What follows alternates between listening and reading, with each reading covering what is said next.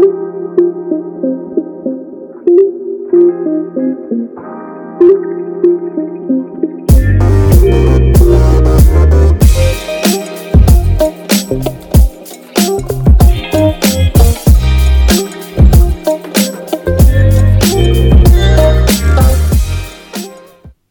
family. Welcome to the Hands Up, Don't Shoot podcast, where I, your host, Ashley France Howell, tell the stories of Black victims of police brutality. Thanks for listening. Welcome to episode 6. Today I'll be telling you the stories of Shem Walker and Betty Jones. Shem Walker was born on March 18th, 1960 in Guyana, which is a Caribbean country in the northern part of South America. When he was 16, his family packed up and moved to Brooklyn, New York, and in 1983, at the age of 23, Shem enlisted in the army. So this story sort of hits home for me because Shem's story is very similar to my own father's story. He was also born in Guyana and his family picked up and relocated to Brooklyn, New York. And my father served as a Marine. So Shem was a cannon crew member in the Army and cannon crew members are the ones who operate the howitzer cannons and howitzer cannons are the ones that fire long range projectiles. He served overseas and also with the 101st Airborne at Fort Campbell, Kentucky. In August of 1990, Shem was honorably discharged. While he was at Fort Campbell, Shem met a woman named Sandra Collins and later married her. He had two daughters from a previous relationship, and Sandra had two sons of her own from a previous relationship. And together they moved in and became a blended family. They ended up settling in Wilkes-Barre, Pennsylvania after leaving Kentucky.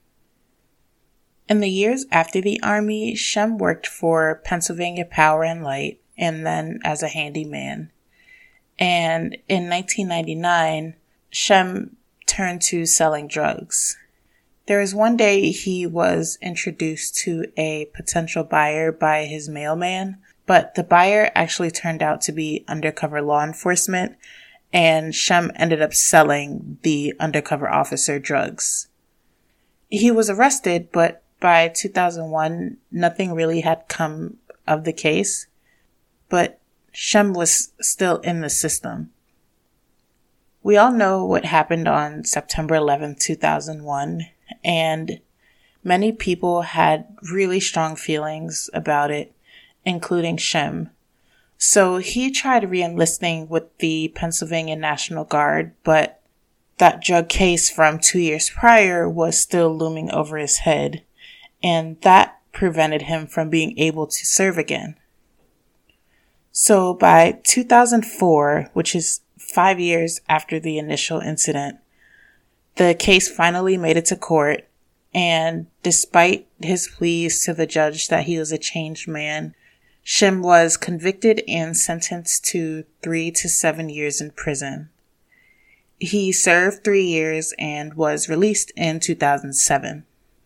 Two years later, on July 11, 2009, Shem was visiting his mother at 370 Lafayette Avenue in the Clinton Hill neighborhood in Brooklyn. His mother owned the building and family members said that Shem came to visit his mom at the building every weekend from Pennsylvania and he would take her to church and spend some time with her. So there was a drug house a few doors down from their family building and because of his history, Shem knew the consequences of selling and buying drugs. So he tried to do his best to keep his neighbors away from the drugs and the loiterers away from his family's building. And he wanted to make sure that his mom and his other family members were safe.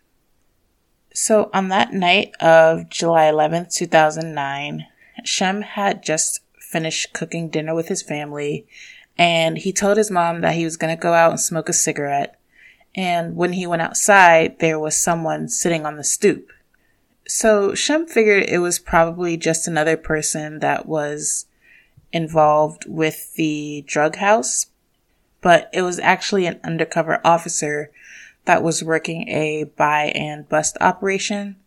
But Shem didn't know this. And so Shem tried shooing him away but the undercover officer refused to move. So what happens next is the police's version of events. It was reported that the officer didn't move when Shem tried shooing him away because he allegedly did not hear Shem. The officer had on headphones and was listening to police radio transmission. And again, this is the police's version of the events. So when the officer didn't move, Shem allegedly kicked the officer in the head, punched him, and then tried to grab his gun. Another undercover officer saw what was happening and jumped in to help.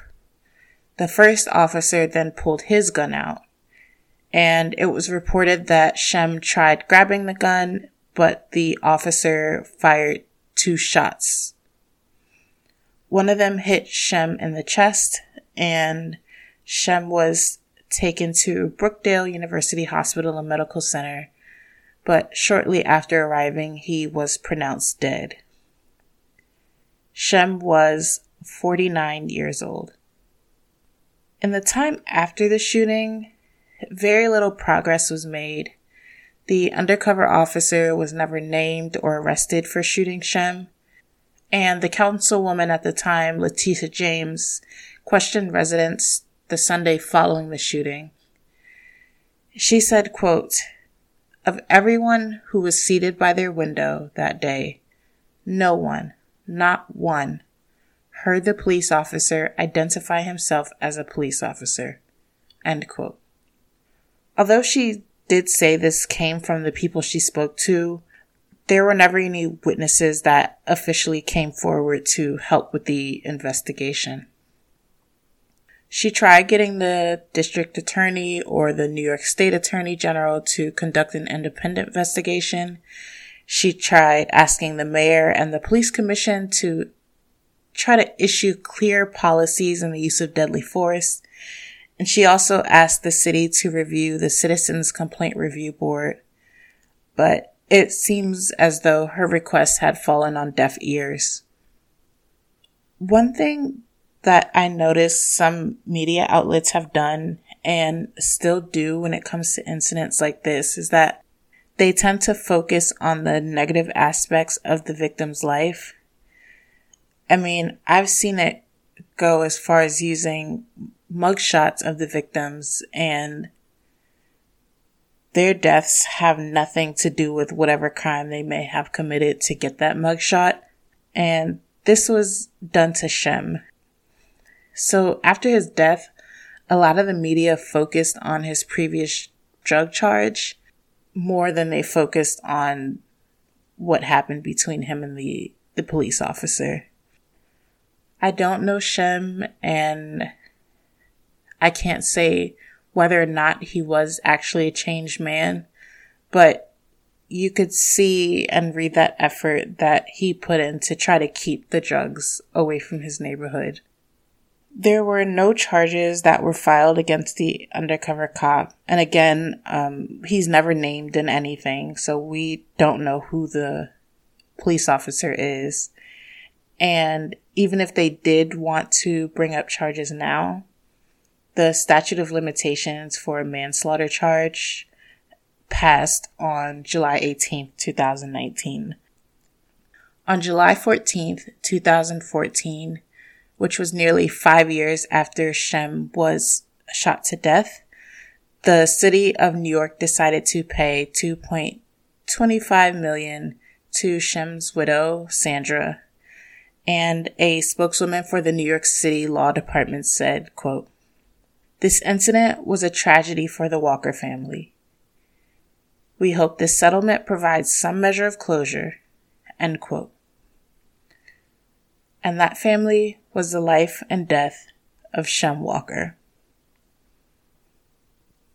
Now I'm going to tell you the story of Betty Jones.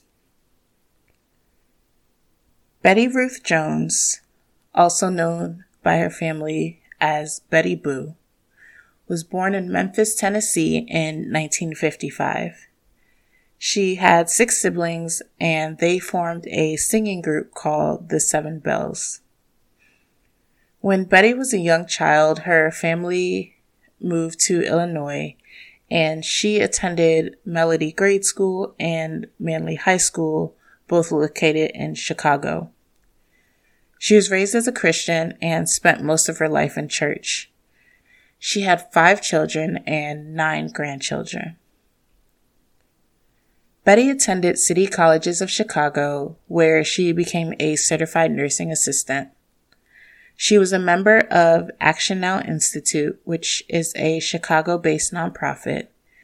And Action Now Institute's mission is, quote, to educate, inspire, and engage community residents of Illinois low and moderate income communities to take a public stance on the issues that affect their neighborhoods, city, and state.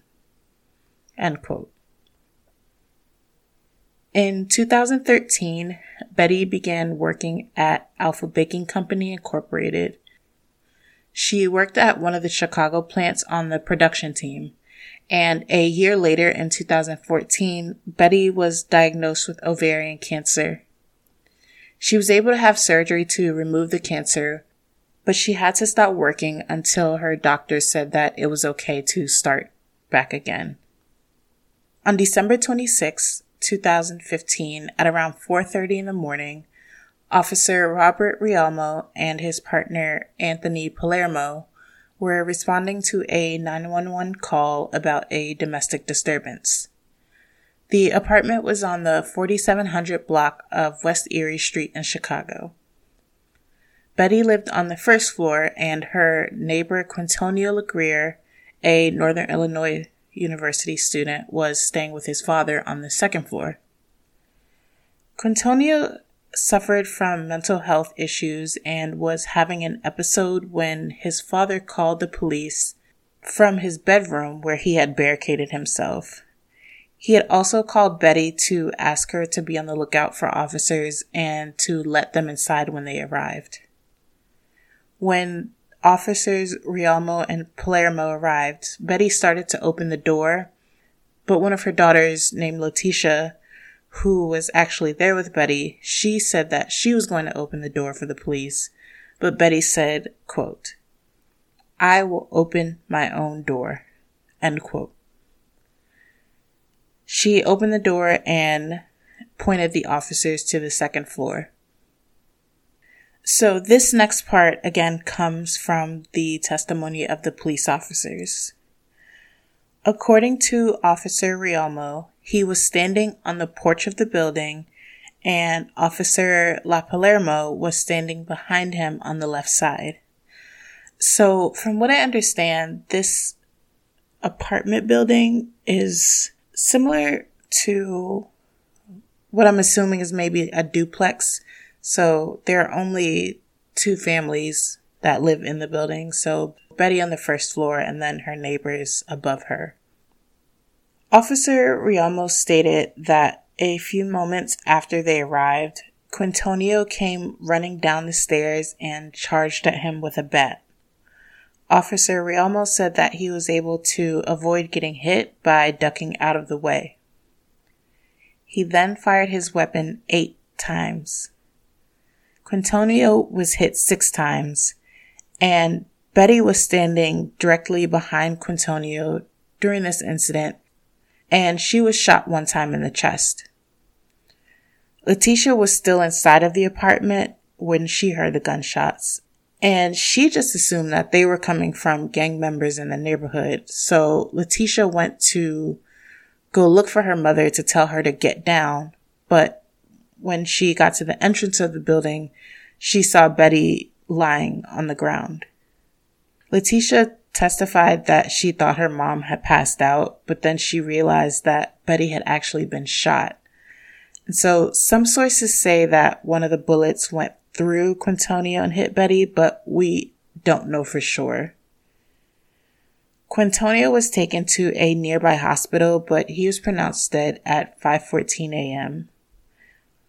Officer Rialmo admitted that he did not try to attempt to give Betty any medical help, even though she was still breathing. Betty was taken to Loretto Hospital, but unfortunately she was pronounced dead at 451. Betty was 55 years old. It was reported that because Officer Rialmo feared for his life, he was justified in the shooting of Quintonio, and he was found not guilty of wrongful death. The police superintendent at the time, Eddie Johnson, had filed administrative charges against Officer Rialmo for shooting Betty. The police board took a vote and the count was 7 to 0 in favor of firing Officer Rialmo. He tried to appeal the decision, but it was denied and his job was not reinstated. As usual, dealing with the death of a loved one is always difficult, and oftentimes money is a band aid on a gaping wound. Betty's family sued the city of Chicago, and they were awarded a $16 million settlement. Betty was truly an innocent bystander who just wanted to help. Another member of Action Now Institute named Adeline Bracy said, quote, we lost another warrior. She was a willing participant to do her part, do her share.